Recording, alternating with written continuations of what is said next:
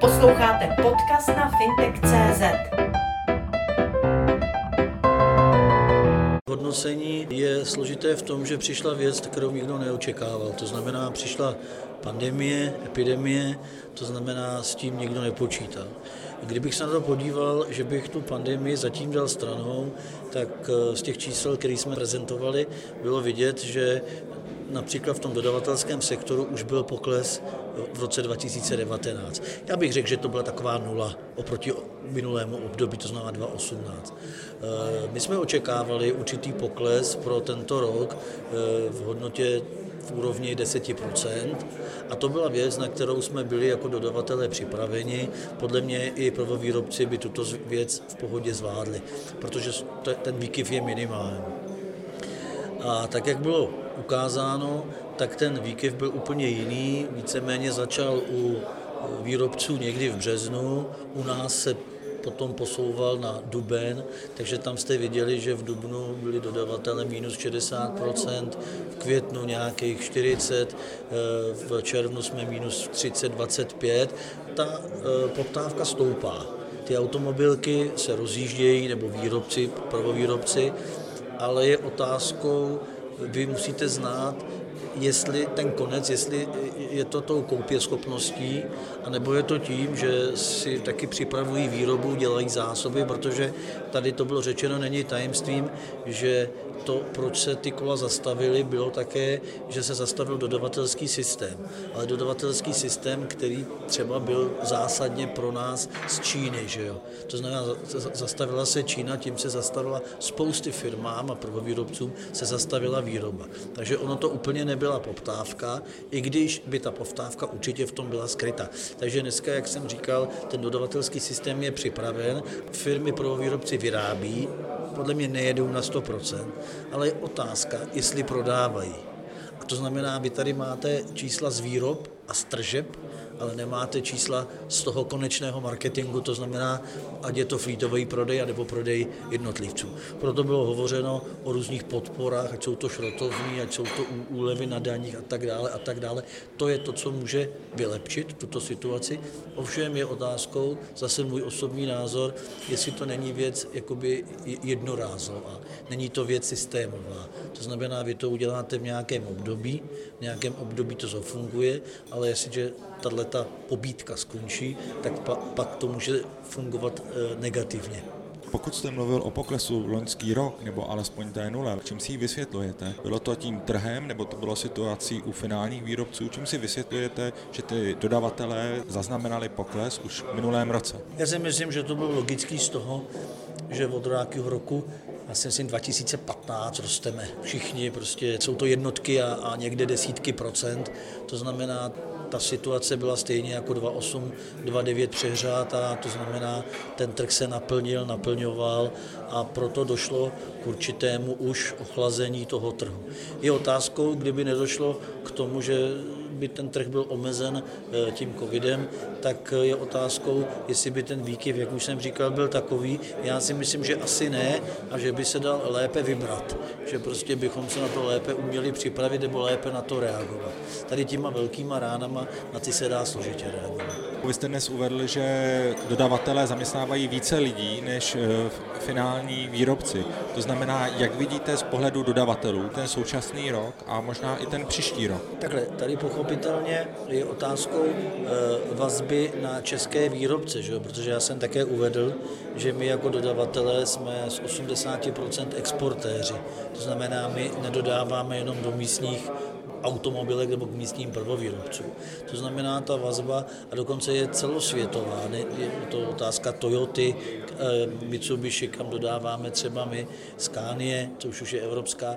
Tady je to otázka, že v těch našich dodávkách nezasahuje český, jenom český trh, je to 80% exportu, to znamená, my jsme na exportu vázaní a tak, jak taky bylo řečeno, jsme vázaní a dneska je to tak prostě na Německu.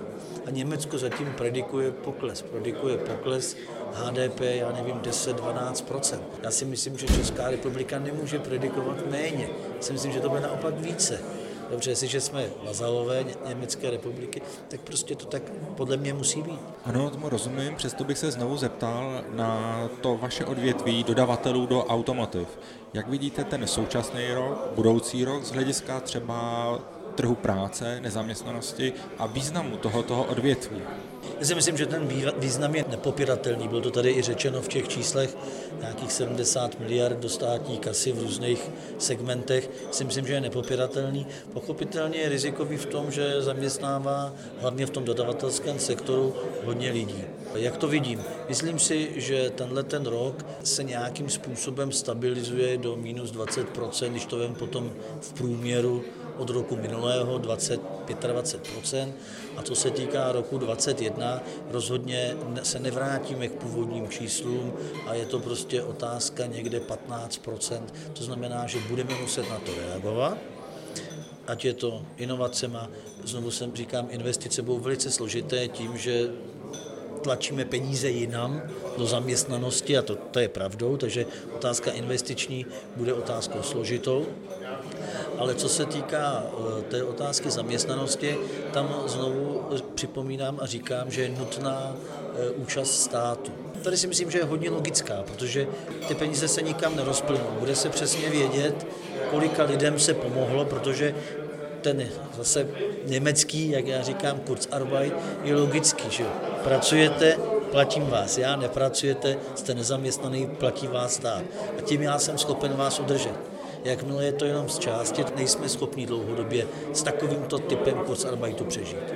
Mohli byste říct konkrétně na příkladu vaší firmy, jak Kurzarbeit pracuje a jakým přínosem pro vás je a mohl byste to i finančně vyjádřit? Musím říct, že se rozběhl v celku v pořádku. Nemělo to ten okamžitý náběh, jako třeba v Německu, kde jsou schopni to rozběhnout během 14 dnů, protože to je věc, která je tam systémově daná.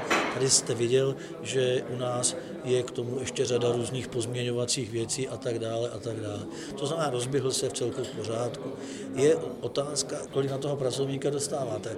Ono, jako by se bavíme o 60%, ale vy musíte odvést celého platu sociální a zdravotní a když to potom přepočtete, tak jste na nějakých 45, 46%. Příklad toho dubna, kdy my jsme ho využívali masivně, půl měsíce jsme pracovali a půl měsíce jsme e, byli doma. Příční platba osobních nákladů je 23 milionů a my jsme z Kurzarbeitu zpětně inkasovali 3,6. Když 4, tak je to 18 milionů. Jsem musel vydat, ale jel jsem na poloviční chod firmy. Takže si to spočtěte na poloviční chod firmy, bych 23 vyplatil 11,5. Takže je vám jasný, že na, to, na ten zbytek musím doplácet z těch nějakých rezerv, které mám ušetřené. Je to u vašich dodavatelů, u menších firm? Tak tam si myslím, že to využití Kurzarbeitu je stejné. Je otázka, že když je podnik větší, má větší administrativu, umí si víc pomoct. U těch, u těch menších podniků je to trošku složitější, i když si dneska myslím, že fungují eh, organizace, jako jsou hospodářská komora, já sám jsem předsedou na jihu Čech, a jsem představenstvu tady v Praze, takže si myslím, že tyto instituce fungují velice dobře, kde pomůžou tomu výrobci, jak s tím nakládat, jak vyplnit ty věci, které k tomu vedou. Musím ale říct, že ty úspory, ty malé firmy, 100, 200 a ještě menší, takové nemají a pro ty tahle věc, když prostě opravdu nastane to, že je tam 50% klesne výroba o 50%, tak to může být likvidující. Pokud bychom se měli bavit o systémovém eh, Kurzarbeitu, jak by podle vás měl vypadat? A máte za to, že ta vláda nebo MPO už na tom pracuje společně s MPSV? Rozhodně vláda ví, co to ten Kurzarbeit je, tak, protože ty vzory má v těch zemích. Eh, jestli na tom pracuje, eh, určitě nějakým způsobem ano, ale domnívám se, že v tom cítí těžkou zátěž, co se týká rozpočtu. To znamená, ten, ta podpora, tak jak by měla být, znovu říkám, že e, člověka, který teda pracuje odpovídajícím výkonem, tak je placen tou firmou a jakmile je doma, ne, není součástí té firmy, má, teď řeknu příklad, jako v Německu 70% toho platu, který má ve firmě, tak si myslím, že to by byla pro naší vládu velká zátěž. Je otázkou, jestli by nebylo rozumné tu zátěž využít tímhle směrem, než ji rozdělit do nějakých směrů, který je otázkou, jak jsou, jak jsou viditelné. Není tu jenom Kurzarbeit, ale jsou tady i podpůrné programy typu COVID-3, záruky za úvěry. Vy je využíváte? Pokud ano, proč a pokud ne, proč ne? My máme zájem je využívat, my se o ně zajímáme, pro nás teda jako pro velký podnik už se hodí COVID+. Tady musím říct, že ty podmínky jsou trošičku složité v tom, že sice je tam garance státu nějakým procentem, ať je to EGAPu, ale půjčuje vám banka, půjčuje vám konkrétní banka, která půjčuje do toho systému dneska mé firmy. A ta banka pochopitelně chce stejné podmínky a rating takový, jaký má dneska současně u zdravé firmy. Tím, že ta firma žije v současném období, to znamená určitého poklesu, tak není tak zdravá nebo není tak ratingově silná, aby mohla splňovat ty podmínky. Takže vy získáváte horší podmínky toho úvěru. Je sice garantován, což té bance vyhovuje, to musím říct, EGAP to jsou všechno jakoby státní podpory, které eh, se bankám líbí, ale tím, že vy jste na tom hůř ratingově, tak vás hůř hodnotí a vy máte horší podmínky toho úvěru. Když hovoříte o zhoršených podmínkách toho úvěru, o kolik vám třeba stoupne úrok, nebo v čem jsou zhoršený konkrétně, zda byste mohli říct, v čem jsou ty podmínky horší, jak to v tuto chvíli vypadá na bankovním trhu, když si firma vaší velikosti nebo jakékoliv jiné velikosti jde půjčit peníze v rámci záručního programu. Jaké podmínky dostává třeba oproti začátku roku? Tak rozhodně nedostanete eh, výši, kterou byste potřeboval. Ta výše je redukovaná a už říkám návaznosti na ten rating, chcete půjčit 50 milionů, vyjde, že vám půjčí 20. To znamená, to už vás omezuje nějakým způsobem, jestliže to chcete investovat buď do lidí nebo do investic, do rozvoje a tak dále, takže to je jedna část. A pak pochopitelně ty, ty bankovní podmínky, to znamená úroky, jsou jiné, neříkám řádově, nebo ne, ne řádově, ale prostě bavíme se o jednotkách procent, kdy jsou jiné než ty, které máte nastavený u těch úvěrů, které máte zrealizovány jako normálně zdravá firma. Jedná se o tom, že by vláda měla zavíst podpůrné programy, co se týče odbytu aut, to znamená třeba jako v Německu, kde se dostává kupujícím elektromobilů masivní podpory ve formě příspěvků na nákup toho auta. Bylo by vhodné zavést nějakou podobu podpůrných programů na nákup nových vozů i v České republice? Já si myslím, že určitě ano. Sice je to pro mě nesystémové, je to nesystémová věc, je otázkou, jak bude dlouhodobá, určitě ano. A teď je otázkou najít ten, tu správnou podporu, ten správný klíč k tomu, aby to byl vůbec stát schopen ufinancovat, aby vůbec to potom mělo ten, ten přínos, který se od toho očekává. Tady to bylo taky řečeno, že víceméně v tom 2009 bylo pro nás fajn, když to šrotovné otevřeli všechny státy kolem nás a my jsme nedělali nic, takže jsme prodávali, aniž, aniž by náš stát do toho něco investoval. Znovu říkám, určitě podpora je správná, je otázka kolik, v jaké výši, kolik by vůbec, jestli ten stát by to byl schopen, schopen unést. Mluví se v souvislosti s krizí i se zkrácením dodavatelských řetězců. Máte pocit, že dojde ke změnám ve vašem biznesu, co se týče automotiv sektoru? Myslím si, že zásadně ne.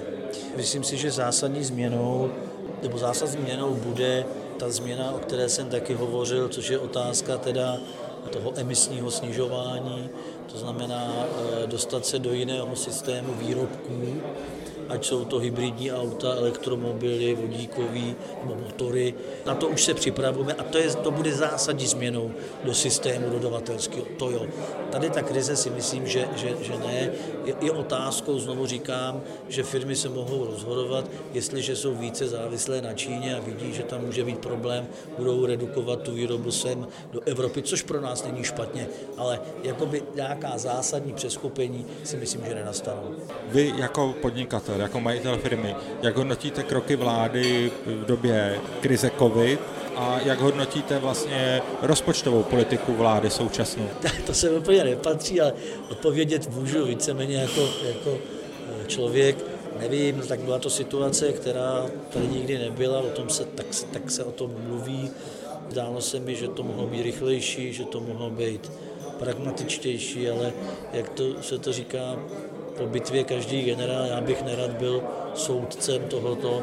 Mně se to úplně nezdál, ale znovu říkám, je otázkou, kdyby to měl člověk řešit sám. Já rozhodně sám bych to asi řešil jinak, ale je otázkou, když si jenom myslíte, jak to máte řešit, a pak ale je otázkou, když to, když to vlastně aplikujete. Tomu rozumím, ale ještě tam byla druhá část té otázky. Vy jako podnikatel, který vlastně naplňuje státní rozpočet, jak koukáte na rozpočtovou politiku vlády? To si myslím, že je taková zvláštní. Zvláštní v tom, že se hlavně jedná o tom, jak si rozpočet zvýšit o na půl bilionu, ale ty střeva jsem ještě nikde pořádně nevěděl, hodně se o nich diskutuje, i řada politiků se na to ptá, to znamená, že je to otázka vyjednat si nějaký polštář a pak s ním nějak nakládat. Tam si myslím, že to není úplně dobře a že by ty věci se měly jasně kvantifikovat, jasně říct, pro co to bude určeno a čemu to vůbec pomůže. To mi tam chybí. Sledujte fintech.cz